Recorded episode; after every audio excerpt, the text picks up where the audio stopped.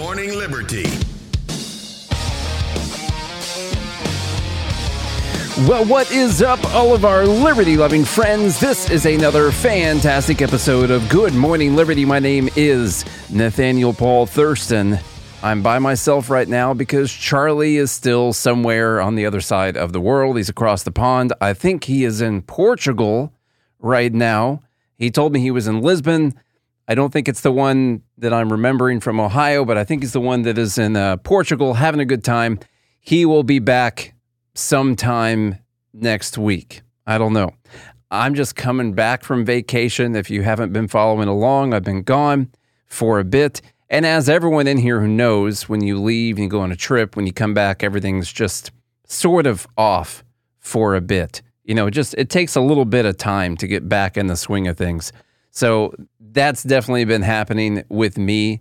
Luckily, today is dumb bleep of the week, the day of the week, where we finally get to point out all of the really dumb things that people have been saying. The live group, the Fed Haters Club, who join via joingml.com, they get to hang out. They're here right now. I wish they could make some noise or something, but they're here right now and they're going to put their votes in to this show after I go through all of these things in the Dumb Bleep of the Week voting channel right here in our private Discord. I think that about sums up what we're doing here today. So let's go ahead and get into this, even though it's only me. So we got, you know, half as many ideas, half as much talking. I have a feeling this is still going to be a very jam packed, full episode.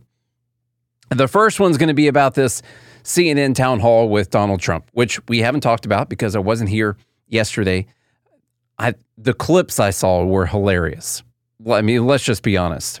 This was a magical night for Donald Trump. And if you're a Donald Trump fan, this was just this was the greatest night since the election, the 2016 election that you've had in a long time.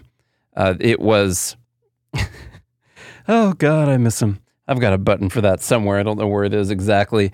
Um, I, it was specifically laid out to be beneficial to Trump, and it makes me think that CNN wants Trump to be reelected, which is what I tweeted out. That's the only answer. They knew exactly how this was going to go. It's not like they don't have any film to study on the guy. They knew exactly how this was going to go. I think they want him to, for sure, be the Republican nominee I wouldn't be surprised if they don't want him to get reelected so they can get back in the ratings game because they've clearly tanked afterwards. I don't think they would ever admit to that, but that could be part of the plan. So, anyway, people on the left extremely upset, and this will be leading into dumb bleep number one here. People on the left extremely upset that CNN hosted this town hall because, of course, everything that Trump says is a lie and he's inciting violence and he's just hurting our democracy every time his mouth moves, and CNN should not platform this kind of person. So, all the first one for number one is going to be from Jack Cocchiarella. Let's just say that. He says, I am disgusted by CNN. CNN spit in the face of journalism tonight. CNN spit in the face of democracy tonight. I will never watch CNN again and neither should you. So there are two things. That's fine if the if he doesn't want to watch CNN anymore. That's cool. It's fine if you're disgusted by CNN, but those two things there in the middle spit in the face of journalism tonight. Now, journalism, just in case you guys are wondering, the technical definition is you only show people what you want them to see. That's what journalism is if there are other things that are happening, if there are other people on the planet or other people in the country or other ideas other than the one that you like, you don't show people that. Journalism is when you show people what you want them to see. And that also goes along with the next statement, which is democracy. They spit in the face of democracy. You see, in a democracy, you don't want people to see what their options are, and you don't want people to be able to speak freely about what their beliefs are this is pretty simple.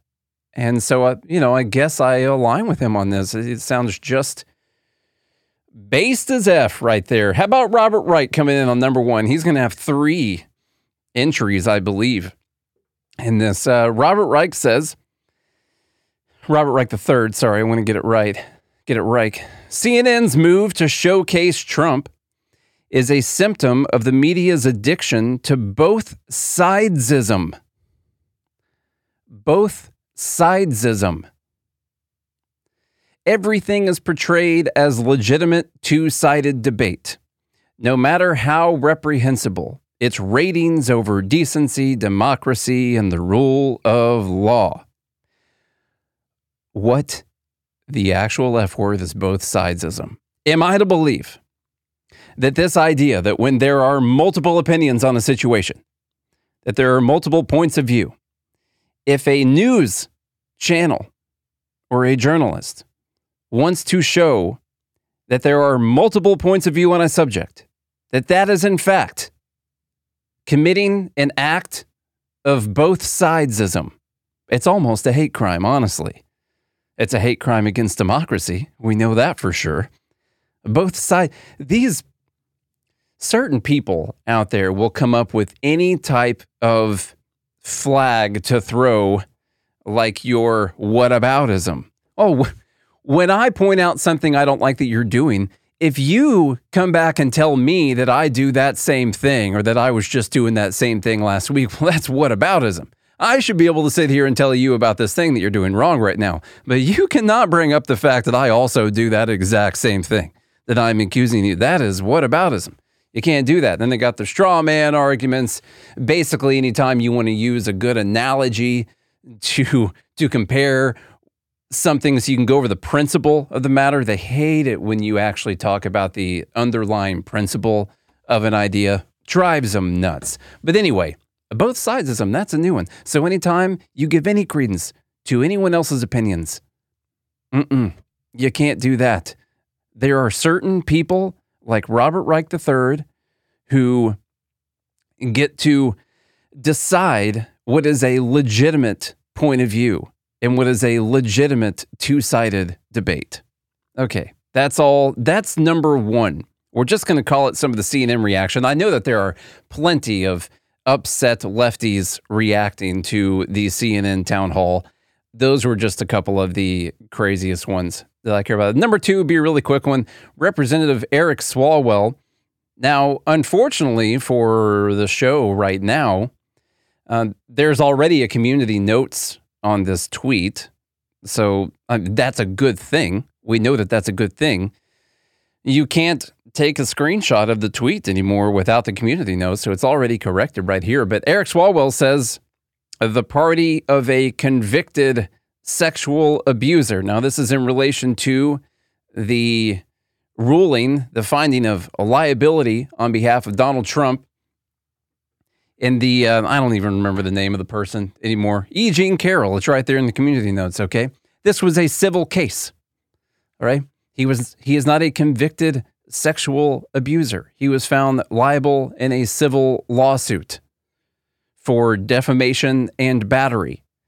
So he is not convicted of sexual abuse. This is a representative, and this is a representative who was very, very worried about mis and disinformation and the truth being out there. Someone who I don't know his background, but could be a lawyer. A lot of these people are. And he's out there saying oh, well, this person is a convicted sexual abuser. Nope, that's not how it works. That just ain't how it works. I'm probably a staffer posted it, but who knows? That was just number two, Eric Swalwell. We got a few really quick ones because we got a few really not quick ones as well. And Nina Turner. So this thing in Ohio, the GOP passes its proposal. Uh, their proposal is 60% for a 60% vote required for future constitutional amendments in Ohio. All right. Instead of 50%. So 60% for future constitutional amendments. And of course, this led to another Democratic insurrection, which is fine nowadays. That's okay. It just depends on what the thing is that you're protesting when you take over the the uh, branches of government. It's fine. Nina Turner says, "Unbelievable. This is not democracy. Okay, well, first off, I mean, she's right. It's not democracy. Uh, it's it's a republic. That's what it is. I before I get to one of my bigger points on this, I find it hilarious slash ironic slash maddening to see Anita Turner's black, by the way, if you know that if you didn't know that, to see minorities advocating so hard for the tyranny of the majority. It is such a weird thing to me, and it's it's borderline hilarious at this point to be just working so hard for the idea that a pure, simple majority should be able to control the minority. What a weird idea for for someone who's a minority to back up. And then the other part is they voted on this thing. Now she cares so much about democracy. And in a democracy, when you get your 50.1% of the voter, in this case, it would just be 51%. Uh, if you if you get your 50, 51% of the vote, well, that thing goes, right? That's democracy. That's what the majority of the people wanted. But in this case, 62% voted for this thing that she doesn't like. And so now she says that that's not democracy because democracy is anything that receives 51% of the vote should pass and be fine. But this thing passed and it had 62% of the vote, but it's not democracy, even though that's what the very much more majority wanted to go f- towards. I, what I'm saying doesn't make sense, and that's why it's dumb, just in case you were wondering. I'm just trying to track out her logic here. We're going to go on with more Nina Turner. This is still number three, democracy, or this is this is not democracy. Number three here. This is a if you're listening and not watching on YouTube or Rumble or Odysee or whatever. That's just so those three things. Uh, this is a meme, and it says maybe a bunch of white slave owners from the 1700s did not come up with the best government ever. This is a picture of the United States and highlighted in yellow, we have several states, and there are 46 senators representing 40 million people. And in, in purple, or whatever color this is, as a, as a dude, I'm just going to call it purple. There are 40 million people in California, and there are two senators. So you could either argue first off it's just not even it's not even arguing from the right premise because they're not representing the people they're representing the states. So when you when you divide it out by oh there's 40 million people and we have uh, 23 states highlighted right here. So there's 46 senators or 40 million people in california and they get two senators. Well that's just not representing the people properly. Uh, the senators are supposed to be representing the states. We are supposed to be 50 separate sovereign states who came together and said, you know what? I know it's cool that we all do our own thing and all that, but shouldn't we all agree that we'll have a military that's going to protect any of our states if someone comes and attacks us? You know? that's that's a that's an idea and i happen to think that that's a good idea now honestly i think they could have stopped right there i don't know that they had to go further than that maybe the maybe the judicial you know any kind of grievances between ah we're not going to go into that whole thing but the way people look at it now we're just one giant nation and the senators are representing the people as costco just said he says, We have this thing. It's called, wait for it, the House of Representatives. It's literally the House of Representatives, which are people that representate, to use my George W. Bush uh, impersonation for a moment, the people. That is what they do. Now, we're not done with this yet. We're not done with this because Robert Reich III, you guys remember him. We're still in dumb bleep number three, but holy crap. Uh, he says swing state voters will have more say over the 2024 election than the 80% of Americans in other states. Does that sound like democracy to you? Now they say this thing. Does that sound that this isn't democracy? Does that sound like democracy to you? No, and it's not supposed to. Thanks, Robert, for playing. We appreciate it because it's not a democracy. In the sense of uh, the democracy that the US has, we get to vote We get to make our voice heard in our state. Okay, that that is the way that this works. Does that sound like democracy to you? You see, by creating this fake thing known as the fact that America is a is supposed to be a democracy, they're able to say, well, this is not democratic. This is not a democracy, therefore we should change it. No, we're not this thing that you've created for a reason, Robert. Okay? Now he's going to go over the uh, the tired old idea because he's a tired old towering man, just the tallest guy you've ever seen. You know, other people they'll go after the way people look, but I'm not going to. This is one of the taller people that I have ever seen in my entire life, and, and, and not that that matters anyway. Um, let's listen to a little bit of his tired old arguments for a short, a teeny tiny bit. Did someone else's vote count more than yours? For 80% of Americans, that's exactly what's happening. Their vote for president isn't nearly as valuable as the vote of someone in a so called swing state. Most of us live in states that have become so predictably Democratic or Republican that we're taken for granted by candidates. Presidential elections now turn on the dwindling number of swing states that could go either way, which gives voters in those states huge leverage. The 2020 election came down to just over 40,000 votes, spread across just three swing states. 2016 came down to fewer than 80,000 votes, also across three states. In those elections, the national popular vote wasn't nearly that close. In fact, in the last five elections, the winners of the popular vote beat their opponents by an average of 5 million votes. The current state by state electoral college system of electing presidents is creating ever closer contests in an ever smaller number of closely divided states for elections that aren't really that close. Not only that, but these razor thin swing state margins can invite post election recounts, audits, and lawsuits, even attempted coups. A losing candidate might be able to overturn 40,000 votes with these techniques. Overturning 5 million would be nearly impossible. The current system presents a growing threat to the peaceful transition of power. It also strips us of our individual power. If you're a New York Republican or an Alabama Democrat, presidential candidates have little incentive to try and win your vote under the current system. They don't need broad popular support as much as a mobilized base in a handful of swing states. Now he's presenting this argument as if if we went away from the electoral college system that uh, that we would all matter more.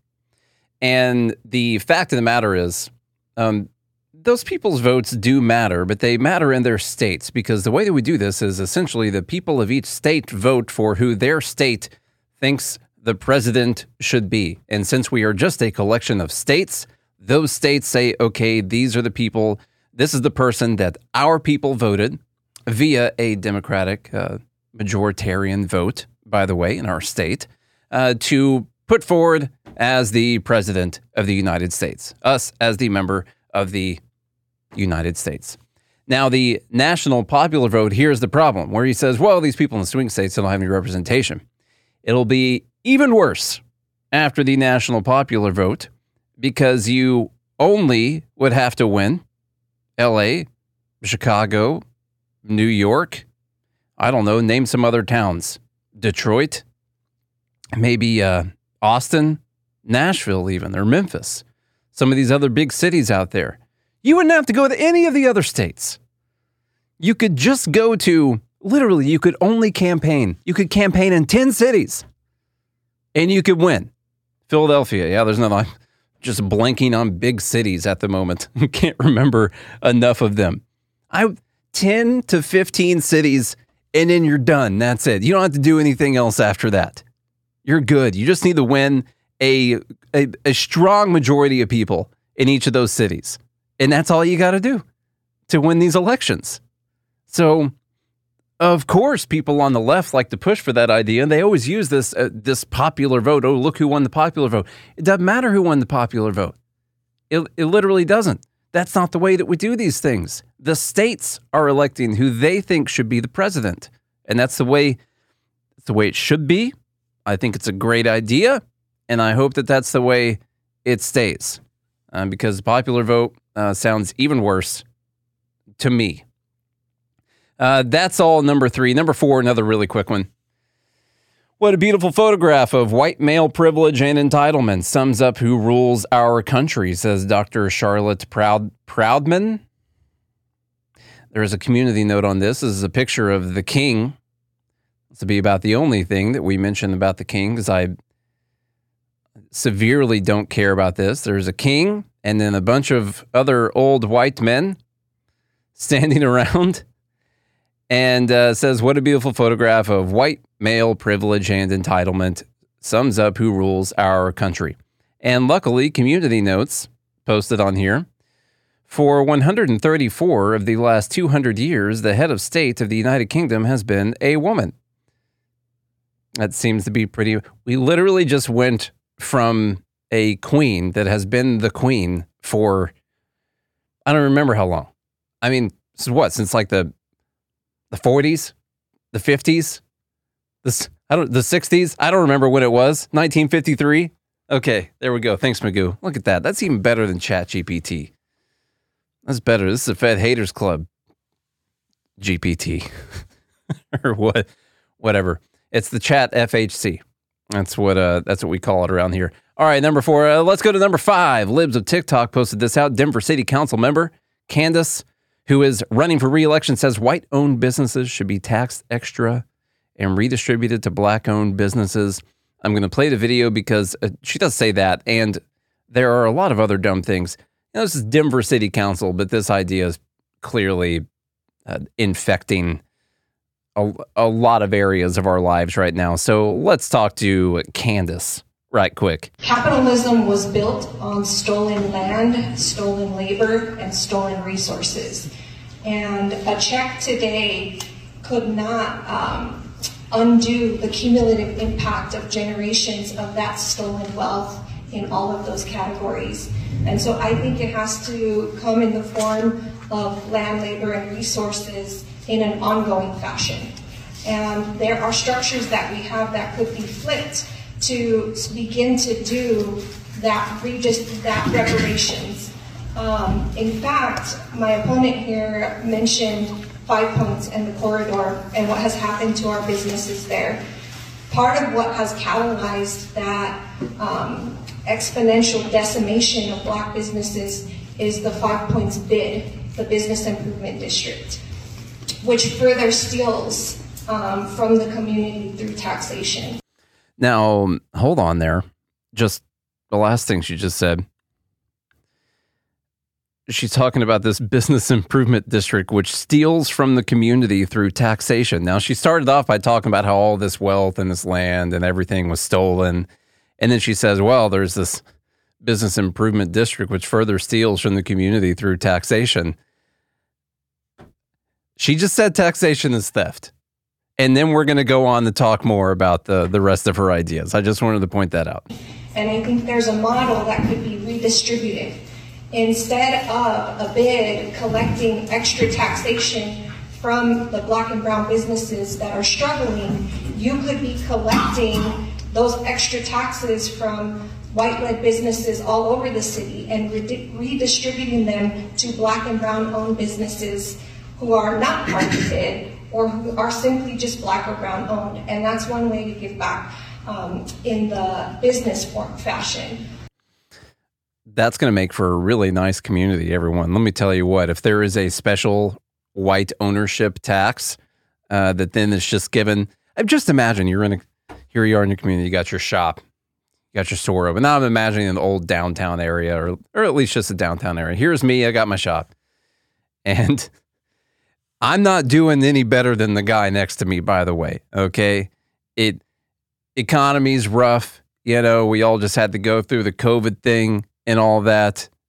Uh, times have been easier. We know that. But I'm it's even harder on me because I'm paying a higher tax rate. I'm paying the special white guy tax. It shows up as a line on my thing. You got to pay your white guy tax. And then give my money to the guy next door who's selling God knows what, and maybe he's having a tough time or not. Maybe his business is doing just fine, but he happens to be black, so they just take my money and they give it to him. It kind of sounds like a kind of sounds like the mob, really, or the mafia or whatever you want to call it, just going around collecting money from people only for not any kind of protection or benefits uh, what whatsoever. So let's see if she says anything else. I think when we talk about um, resources being returned, return to whom? Resources being returned. Okay, let's say she starts off the whole thing saying capitalism was built on all of the stolen stuff. we talked plenty about about all of that before. You can go back to 980 episodes um, before this. But resources being returned to whom? Those people are dead. If she has a time machine, I demand to see this time machine. And if she's got one, then let's talk about it. Let's just talk about this whole thing. We'll go back, we'll get some of this money, we'll give it to those people. And if you give the money to those people that were being injured or stolen from, I assume that their descendants that have the store next to me are just going to be wealthy beyond their wildest dreams because that's how this works, right? You just pass the wealth down from generation to generation, it's never lost. That's not how it actually works. This is where consumer owned or municipally owned resources are important because we are locked out of uh, owning our control or over our basic needs like um, water or utilities or any of those things. There is a way for us to change that structure and put black and brown people in ownership positions over our basic needs. What are there? Are are there just there white people that own the water and the resources, and they're not letting black and brown people have the water and resources? What's going on here in Denver? I know we got some Denver folks out there. What are y'all doing over there? Dave? What's going on? Come on. It sounds like a racist hellhole out there that people are having to live through. and I, I, saw someone else's saw someone else's uh, return what was taken. That's the thing. You're going to return these resources to someone who resources weren't taken from. You're going to take it from someone who didn't take someone's resources. The entire idea is entirely preposterous. But I will say recently, I would consider a trade. Uh, listen, I'm not really considering the trade, but this is how I feel on the matter anyway. I would entertain I would entertain reparations, but here's here's what we have to do. And I need this signed, I need it written in a law, and I need it to extend out for a thousand years. We'll do some kind of reparations thing, and in return, I don't want to hear anyone bitching about anything ever again. I don't, it, and that would almost be worth it. Honestly, it's close to being worth it. If I could pay off these annoying ass people who are filling people's heads with the dumbest shit imaginable, then it would almost be worth it. And I'm starting to think that that is their plan. The plan is to annoy the hell out of people and make them dumber just because you share the room with them until the point that they try to pay you off. This is like some kind of a sick ransom that we don't even know that we're involved in right now. I think that might be what's happening. And I'm considering it. I'm starting to consider the idea, but everyone has to shut their damn mouths afterwards because it's over after that. There's no more racism, there's no more disparities. It's all over. But I can't do it because I can't I can't justify stealing from people to give it to other people. So we'll never be able to fake solve the problem, will we? All right, let's go on to holy crap number 6. We're not doing that bad. It's 12:33 p.m. right now. Uh, let's go on to KJP. Now, uh, when we're talking about whether or not the U.S. is going to default on our debt, KJP she comes in to give us all a little bit of fiscal responsibility lesson. When you got debts, when you take you when you get money, you get a house or a car, you pay your debts. Okay? And that's what the Biden administration stands for. If you buy a car, you are expected to pay the monthly payments. If you buy a home, you are expected to pay the mortgage every month. That is the expectation. That is the spending that you put forth or spending that you may have done before, and now you're paying it every month. if you do not pay your car payment, if you do not pay your mortgage payment, then your credit is going to be bad. It's going to hurt your credit. So let's look at Congress for a second. This is spending that they've already done. They've already spent. Let's for not forget the $2 trillion Trump tax cuts that they were willing and happy to vote for. So we're telling them or saying to them, do your job. Pay for something that you've already spent on. That's it. This is spending that has already occurred. They need to do the right thing that has been done 78 times since 1960. All right, the obvious obvious response, which people are already hitting in the group, um, literally talking about canceling a bunch of people's student loans who signed the line saying that they were going to pay back the loans, but that's apparently not something that you have to do. Notice she didn't put that just about your car and your mortgage. Well, guess what? When you take out those loans and you get that car, you get that house, you are expected to pay your debts. But guess what happens when you don't pay your debts? You'll end up defaulting on the loan. It's not that hard. So, this is a really dumb argument because, in my opinion, she's making the argument well, I can't pay my car payment. Well, I can't pay my house payment. I know what I'm going to do. I'm going to go rob some people. I'm going to go steal a bunch of people's money because I pay my debts. I got this car and I got this house, and I'm not the kind of person who defaults on my debts that I took out. So watch out, neighborhood, because I'm not going to default on this stuff. I'm coming for your money right now. But in the case of the US government, they want to take it from your grandkids and their standard of living that they could have versus uh, what they could have had. So, really, really stupid argument to be making. It makes no sense at all. I believe that was number six. Yes, that's number six, KJP financial, the, the financially responsible KJP. Number seven, this is from AG Brian Schwalb.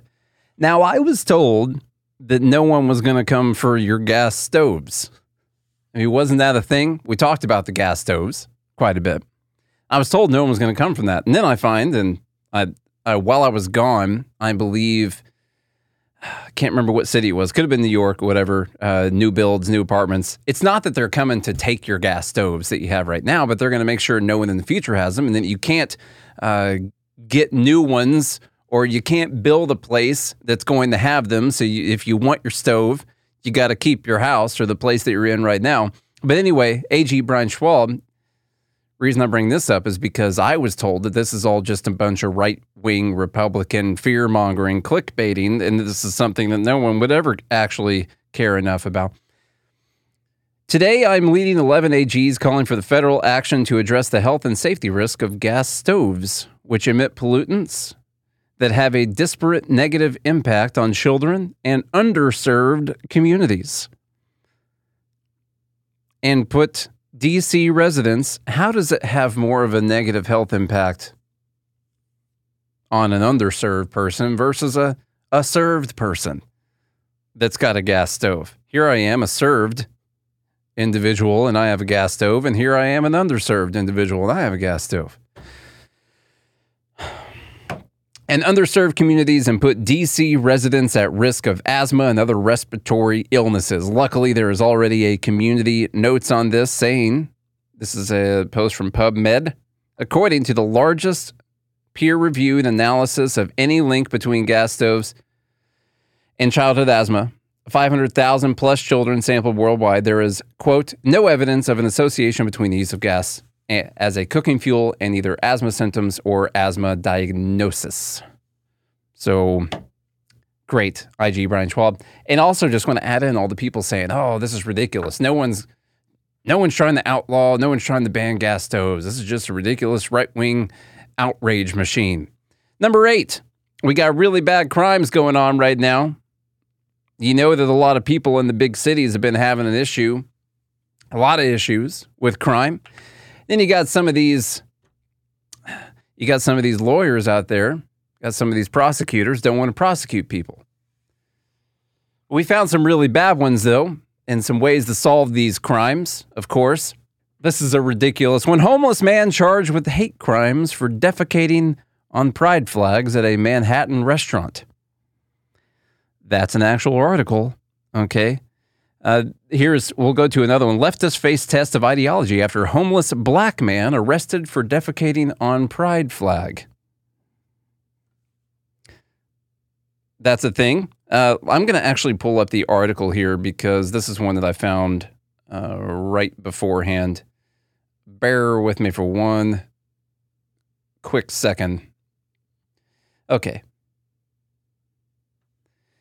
Here's this one from the Tampa Free Press leftist face test of ideology. There we go. A New York case will surely challenge the left's commitment to its ideology at times over the past two years. For example, liberals in South Florida have gone apoplectic when drivers, usually found in pickup trucks, have defaced gay pride flags painted onto the streets in places like Fort Lauderdale and Delray Beach.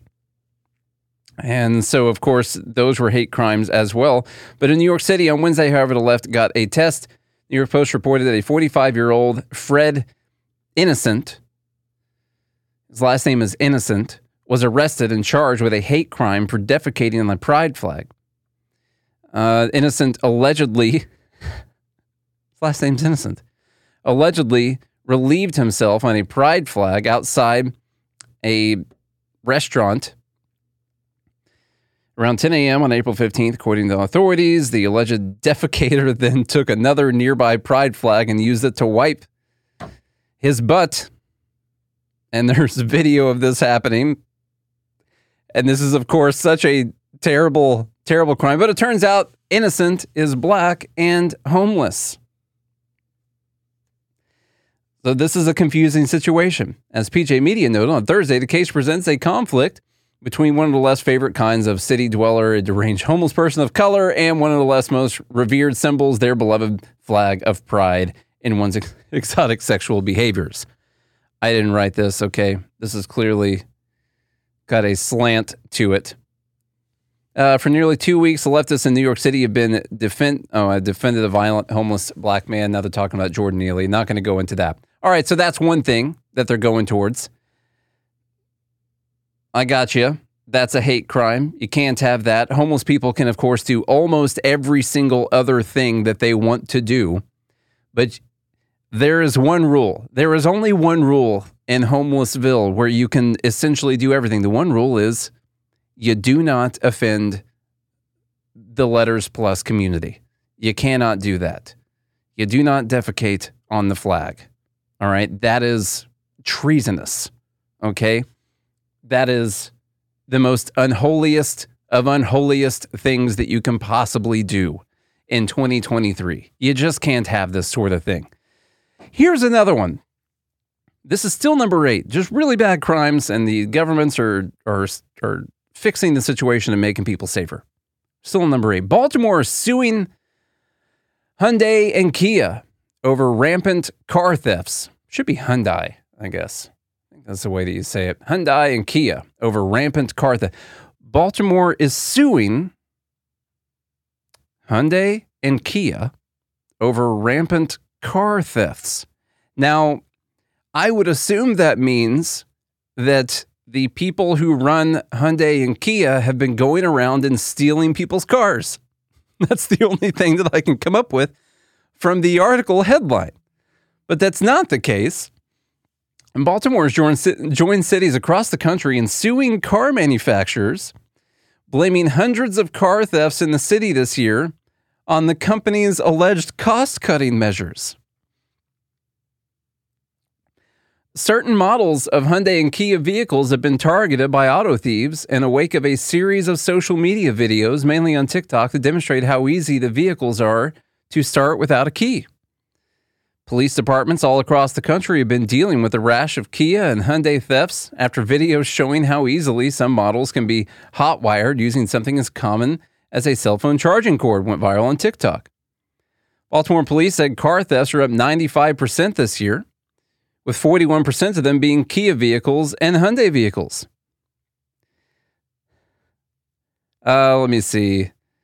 Mayor Brandon Scott and Commissioner Michael Harrison said Kia and Hyundai need to be held accountable for the recent rise in thefts of their cars.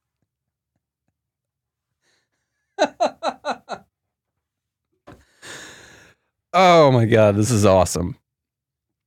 So the the city. Now remember, we have we have these governments because they keep us safe. And we of course you got to have taxation because we got to have police and fire departments and they they keep us safe as well.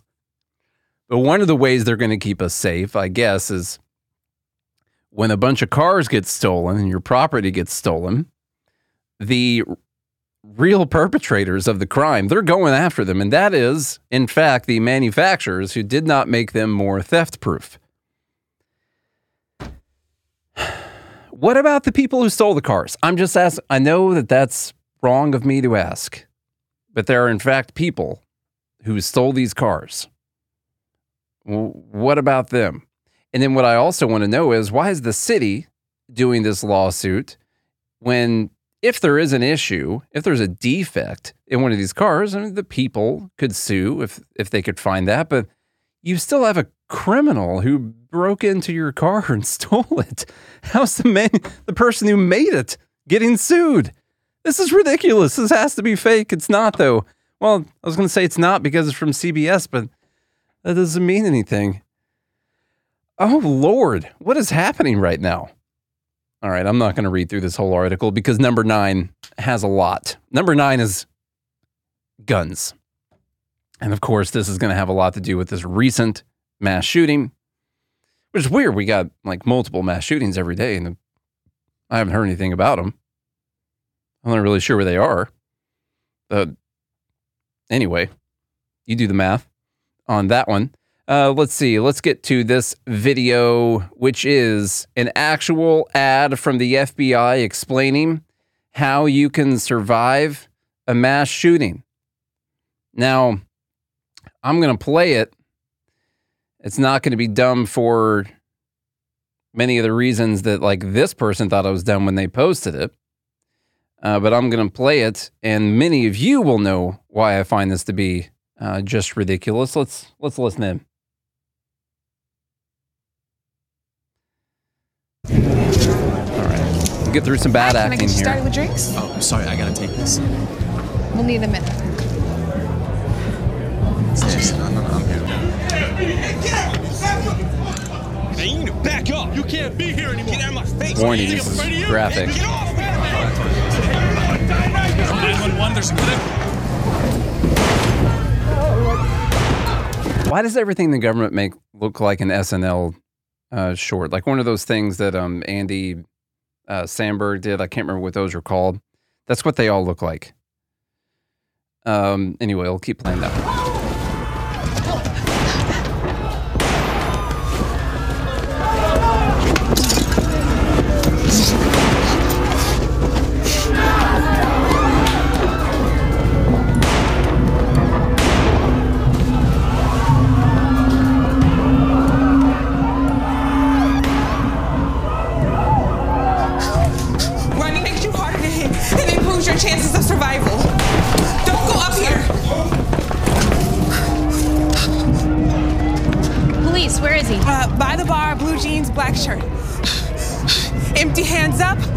Their instructions.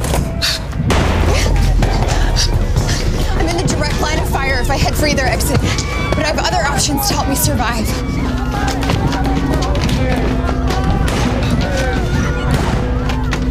Guys, come on, in here. Come on. Go, go, go.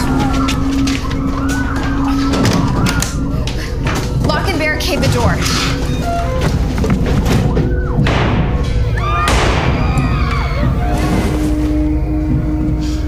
Exits are blocked by the shooter. I gotta stay hidden. I'm no victim. I'm ready for this. He's applying direct pressure to the wound to stop the bleeding until we can find a tourniquet. In the meantime, turn off your phones and make a plan to defend yourself. Okay, let's stop right there. Make a plan to defend yourself. So she's holding, I don't know, a vase or something, some type of artifact. I don't really know what that is. He's holding a fire extinguisher. Uh, I think someone else is going to grab like a blender or something here in a bit. The guy behind the bar, what's he grab? Alcohol bottle or maybe a blender or something like that. Um,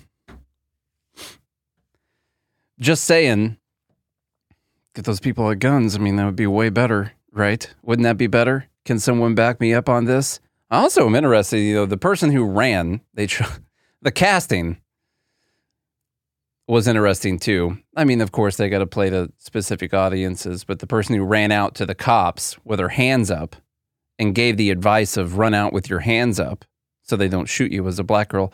And then the uh, other one who gave the advice on barricading yourself in a room was a white girl. And then the um, the guys here who choose to, uh, the people who choose to stand up and fight the person are a bunch of white dudes right here. How about that? Um, that's interesting. I don't know why everything the government makes ends up looking so. T- well, yeah, sure I do, but it's awful. Of course, they didn't mention gun laws or Second Amendment or the idea that hey, if you had a gun, you just kill the guy. In fact, you save a lot of people's lives if you're able to do that. And there have been several potential mass shootings that have been stopped like that. We don't have those in our statistics because they're kind of difficult to know how many people would have died, but they do exist. All right. That's how we're kicking off the gun segment. It's just this thing from the FBI. This is all number nine. Brianna Wu, who apparently thinks she's way more important than she is. I don't know who the hell she is. I looked at her bio and I still don't care. Attention conservatives. With every mass shooting where you choose to do nothing, my willingness to compromise wanes. Well, I'm terrified right now. Today, I'll settle for training requirements and background checks. Keep ignoring this, and I'll support an outright ban. F around and find out. Don't, do not cross Brianna Wu, okay? Do not. She says, Today I'll settle for training requirements and background checks. Keep ignoring this, and I'll support an outright ban. Now, why would you change your support? Are you not a principled person? Do you think that there should be outright bans, or do you think that there should be training requirements? Why, why would you why would you change that? First off, a second off, I don't get two shits what you think at all, uh, because you're wrong, and I got the right to defend myself, whether or not the government gives me a piece of paper or tells me which guns I can and can't own. I still got that right. All right training requirements and background checks. What the hell is a training requirement? Do you think that our mass shootings have happened because of a lack of adequate training on weapons? Do you think it was an accident? Anyone imagine how much worse they'd be if we had well trained shooters out there committing the mass shootings? What the hell is she talking about? Exactly, Councilman. You want to train the mass shooters? What kind of an idea is this? in background checks, have any? When's the last mass shooting that happened with a legally purchased firearm? Actual legally purchased firearm where the person just went and got it legally and didn't have to go through any kind of a background check. What is it? I had a I had someone mention this to me last week. Like, well, I think we need to do, you know, what about at least some stuff like training requirements and background checks? Almost the exact same thing. And I said, hey, I got three guns in my house right now. I didn't buy any of them what's going to stop that? Now it's it's it's called a straw purchase if you buy it for someone because they wouldn't be able to pass a check, and so you go and buy it for them. That that's not the case. I would be able to pass whatever the check is, but people would still do straw purchases. I mean, people people do this all the time. what what are you going to do? The training requirement? That's great. I got three guns in my house. I didn't buy any of them at all. And in fact, the person I was talking to was like, oh, yeah, same for me. We're not just doing things that make each other feel better here, right? That's not what we're trying to do. We actually want to do something that would that would matter, which is not going to have anything to do with the guns, by the way. Kamala Harris says ban assault weapons, enact red flag laws, require background checks. We need leaders in Congress and state legislatures nationwide to have the courage to act and to take action on actions with courage to act to end violence that is harmful to our courage to take action and act. Okay, I added, I Kamala ad libbed some of the last part. We got no evidence that banning assault weapons did anything. Second, that's number two, because number one is F off. Number two is we got no evidence that those things actually did anything. Red flag laws, you want to take guns away from people before they've even committed a crime because their girlfriend got mad at them? No, that's not a good idea. Or because the government decided that they were a potential domestic terrorist because they liked the wrong Twitter post? And then the background checks, the mythical background check system that we have right now. Gavin Newsom, after the shooting, the NBC, there was an NBC News post about the shooting. He says, This is freedom to be shot at a mall, shot at a school, shot at a church, shot at the movies. We have become a nation that is more focused on the right to kill than the right to live. This is not what American people want. Do your damn job, Congress. California's ranked number one in mass shootings, by the way. Uh, looked that up on that Violence Project um, archive as far as the, the total amount that have happened, according to the Violence Project. I was looking at that earlier. More focused on the right to kill than the right to live. No. The fact that you think people can own guns or the fact that you recognize that we have the right to own weapons does not mean that you have a right to kill. I'm pretty sure there's laws against that, Gavin. There's more of this. We'll skip past him. Okay. What about Representative Steven Woodrow from, from Colorado? This is all number nine guns. Jews were disarmed.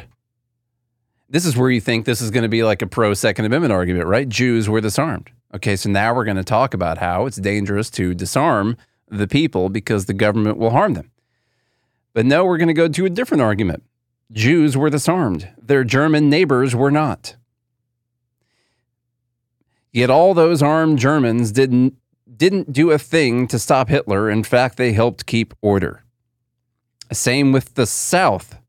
Armed Southerners didn't free black slaves. In fact, they helped keep order guns help tyrants.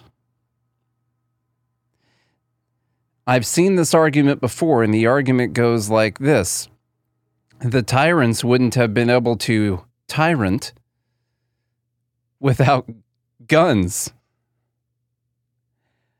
Meaning, no one should have any guns.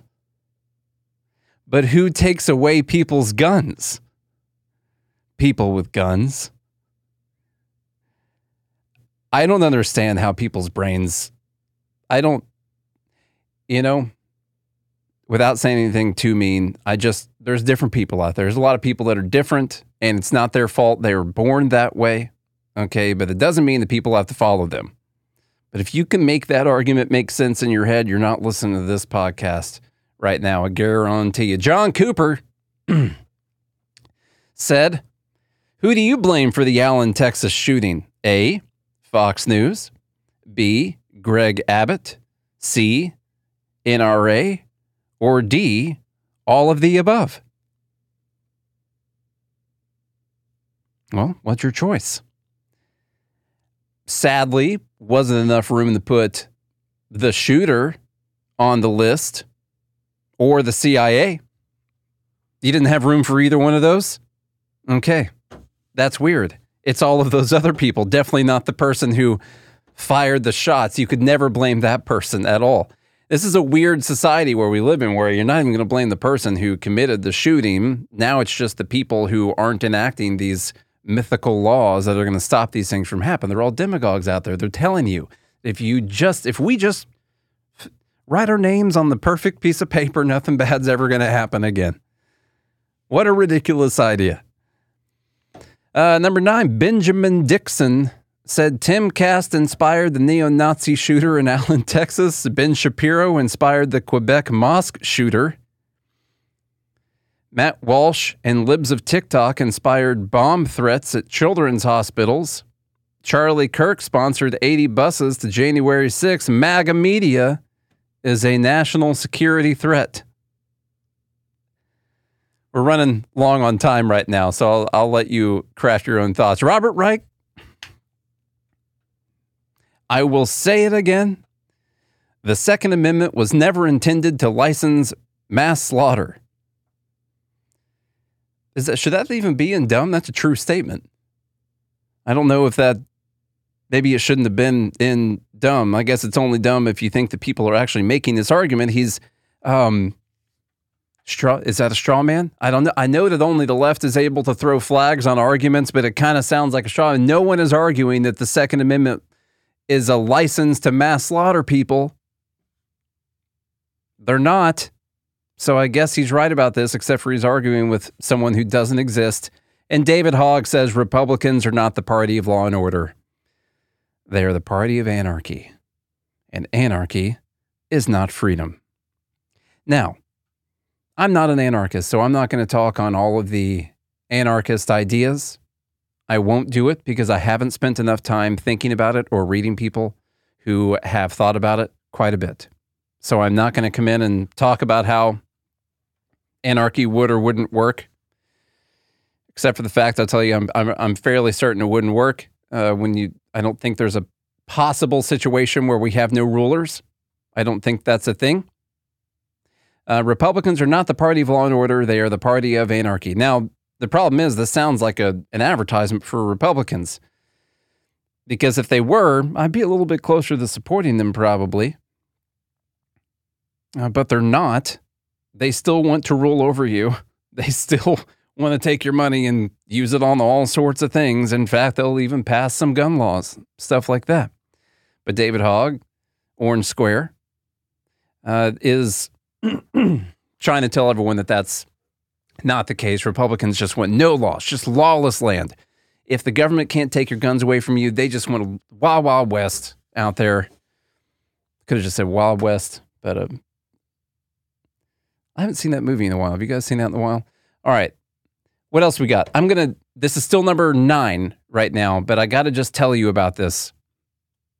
I got to tell you about this article from the New York Times. The reason I'm going to tell you about it is because I started watching the new season of Waco. I don't know if you guys watched the first one. It's got Michael Shannon and uh, Taylor. Can't remember the guy's name, last name. Um, it was a it was a a good show. I thought the the first original Waco season was really good. As someone who is clearly small government libertarian minded, it made the government look terrible, terrible, and it didn't spend a lot of time making uh, making the Branch Davidians look insane or anything. There is a second season on. I believe I was watching it on Showtime still has Michael Shannon in it. Uh, so it's the same, same time, same timeline. Uh, it's got some replaced actors in it, like the guy who plays uh, David Koresh. Is that his name? Uh, the guy who the guy who plays him has been replaced. Uh, but anyway, this one is a makeup season because in the first one they made the the ATF and the FBI look as they should have. In the second season, this is a makeup season. They wouldn't be surprised if they if they fund if it was funded by Bellingcat. I don't know. Um, this one is all about how Waco inspired the rise of right wing extremism, of fascist and white supremacist and KKK, and of course, there's all types of uh, ways that they tie it into what's going on right now. Although not not entirely, obviously. It's still watchable for the most part. Uh, it is still interesting. And they actually make it a point to show numerous times over and over again that Timothy McVeigh of the Oklahoma City bombing fame was inspired uh, as a as a payback for what happened at Waco and Ruby Ridge. And they they do make that point several times in the in the show. In the in the uh, first episode, even, it starts off with a choice that the government has, essentially, after Waco. They can either admit that they screwed up terribly and apologize and take accountability for it, or they can say that they did nothing wrong and this was all on the Branch Davidians, and this was all a mass suicide and all their fault, and go towards that way. And that's the direction that they ended up choosing, uh, which the main character, Michael Shannon's character, uh, says is what is inspiring all of the right wing extremists uh, to to pop up because they didn't just take accountability accountability and say they screwed up. Anyway, aside from that, the New York Times has an article out saying Timothy McVeigh's dreams are coming true. I'm not going to go through the whole thing because we have already uh, gone over an hour now. The basic idea, I'll read you the first paragraph. Timothy McVeigh, the right wing terrorist who killed 168 people in the 1995 Oklahoma City bombing, Oklahoma, sorry, cared about one issue above all others guns. To him, guns were synonymous with freedom, and any government attempt to regulate them meant incipient tyranny. Now, the even this TV show, the things that you read up on Timothy McVeigh, the very first thing that they show is why did he do the Oklahoma City bombing? And I know that there are tons of alternate theories about what happened. I'm no expert on those theories, so I'm going to go with the main theory right now. Anyway, all of them say that he was inspired by what happened at Waco and Ruby Ridge for all the people that were killed there. That might have had to do, maybe guns were his biggest thing. And essentially now, the New York Times, this opinion column, says uh, McVeigh's dreams are coming true. One, because we have a bunch of right wing extremists out there committing mass shootings and killing people. And two, that this idea that we all must have our Second Amendment rights and our right to bear arms, that we're, it's so ingrained that we'll even put up with all of these terrible mass shootings because we must keep our right to bear arms so we can hold back a tyrannical government. And that is essentially how they tie this in, and that this is something spawned by Timothy McVeigh, although, of course, they're not all his original ideas, but that he may have really sparked the revolution that he was trying to to spark when he did. You know, he was wanting to spark a, a revolution in the U.S. essentially and that, that maybe he actually did. It's just been these little terror cells that have been going around, uh, killing people slowly, and then we won't we won't give up any of our gun rights because we must protect ourselves from the government. And this is just Timothy McVeigh just rolling around like dancing in his own grave. Not not like because he's upset. He's just happy. He's got the excited twirls going on in there. Okay, so that's the idea from the New York Times, uh, from that opinion. I would recommend watching, especially the first season of Waco. The new season, it's okay if you remind yourself that they do start off by telling you that these people are inspired by the government killing, you know, 80 people, uh, among them women and children, and then not taking accountability for the things that they did wrong and so, therefore, these people are upset and they want to get back at the government. It's okay if you remember that that is how they start the the show. The last thing we'll go over real quick. It's an act. It's it's it's real. We have a new ism. This is childism. This is dumb bleep number ten. And let's play this video right quick. It's under a minute. Childism. Don't commit an act of childism. Do you know about childism? This term hasn't trended yet, and people aren't talking about this. I think it's totally valid. Childism is the idea of, well, sexism, racism, discrimination against your sex, discrimination against your race. Well, childism is discrimination because you're a child. Like, for example, if a student were to come up to me and say, hey, Desi, I'm non binary, can you call me they? And I told that student, oh, honey, you're way too young to know your gender identity. This would not only be transphobic, this would also be considered childism. Not only am I not respecting their pronouns, I would also be discriminating against them because of their age. I'm saying they are too young to know what their gender identity is. But you can do this in other ways too. If you don't respect children's opinion, which are completely valid, that's a form of childism. Well, enough credit because it happens all the time. Just like ageism is a thing, we are discriminating against old people. Childism is a thing too. Children need more of a voice in my opinion. So I'm a teacher. This helps.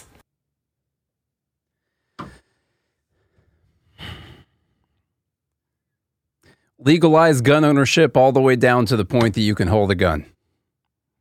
That's what I heard from that right there. I mean, I don't want to discriminate against a kid because they're a kid. Honestly, that would be wrong. A kid can do the same things an adult can do, right?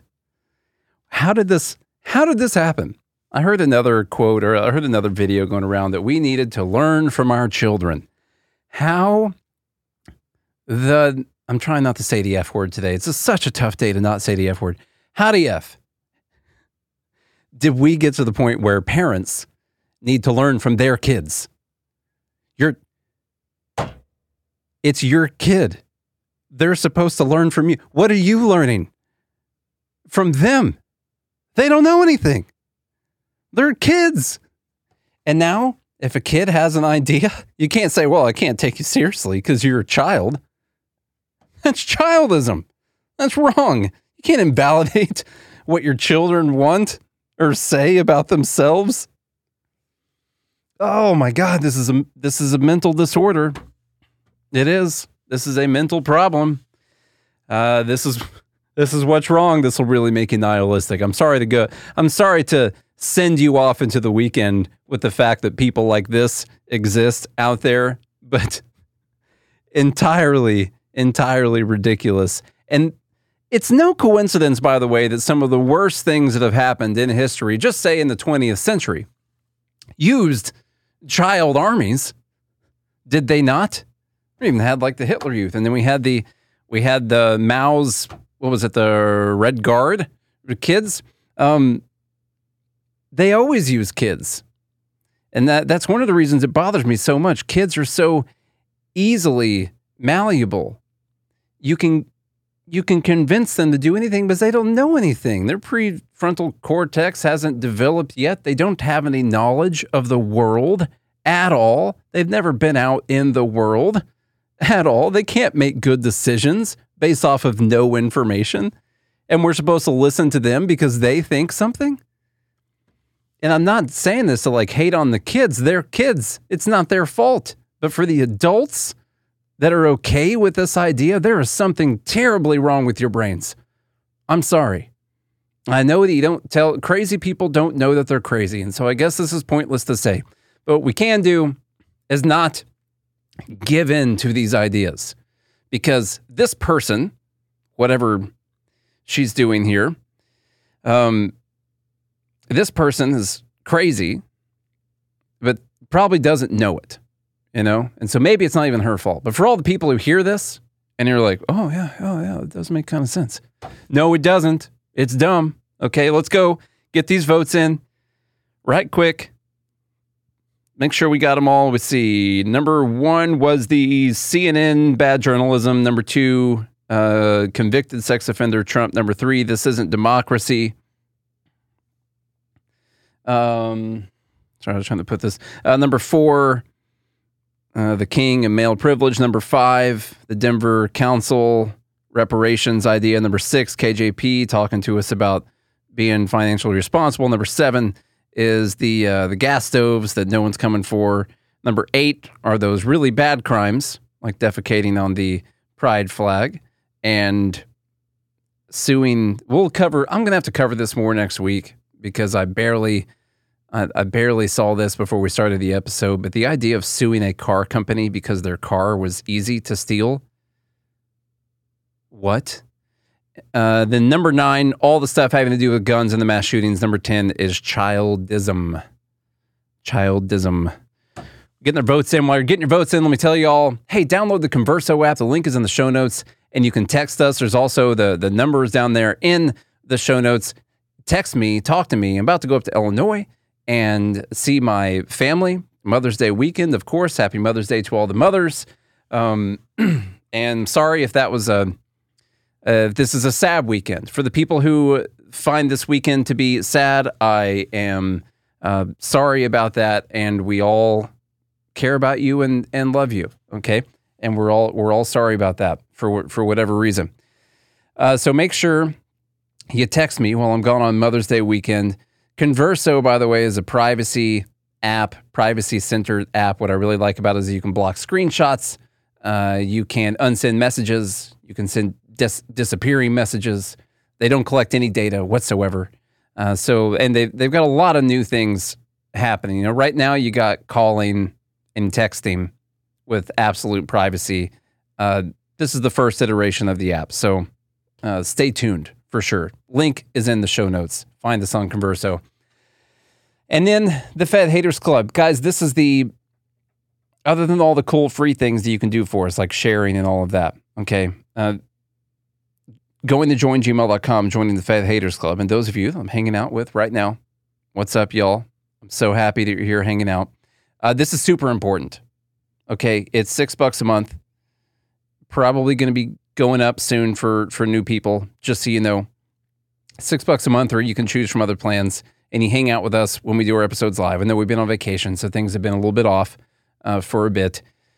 Uh, crazy important because this is like the main way that we're able to keep doing the show.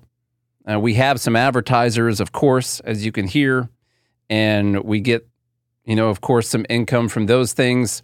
Uh, but the people who are subscribed and hanging out with us all the time, uh, main reason that the show is able to keep going. So we greatly appreciate all of you, like more than I can even say right now. And to everyone who's listening uh, right now, you should join the group that I just said I appreciate a lot. Who won the dumb bleeps? It's the gun conversation, all the gun topics.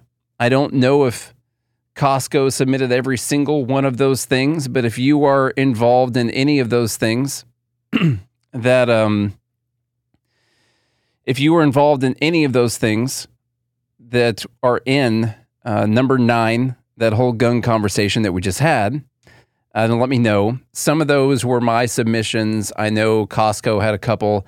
Who submitted the uh, the Timothy McVeigh article? That was included in number nine. I think that was Costco also. I'm pretty sure. Yeah, that's what I thought. I think you said the first couple lines were already terrible. So I uh, I checked it out. If anyone had any of the other portions, any of the other tweets that were involved in that, then let me know because you'll be added in the running for Dumb Bleep of the year when we uh, when we choose who that person is at the end of the year. And the person who submitted it will get a a trophy.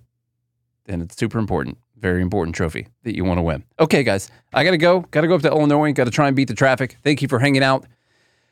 I will talk to you on Monday. Charlie won't be here basically all week. Maybe he'll be here on Friday, but I will talk to you on Monday. Okay? Do all the things that we just talked about, and I mean all of them. Until then, have a great weekend. Stay safe, be good. Don't drink and drive unless you're really good at it. Do all those things. Talk to you soon. Have a good day and a good morning, Liberty.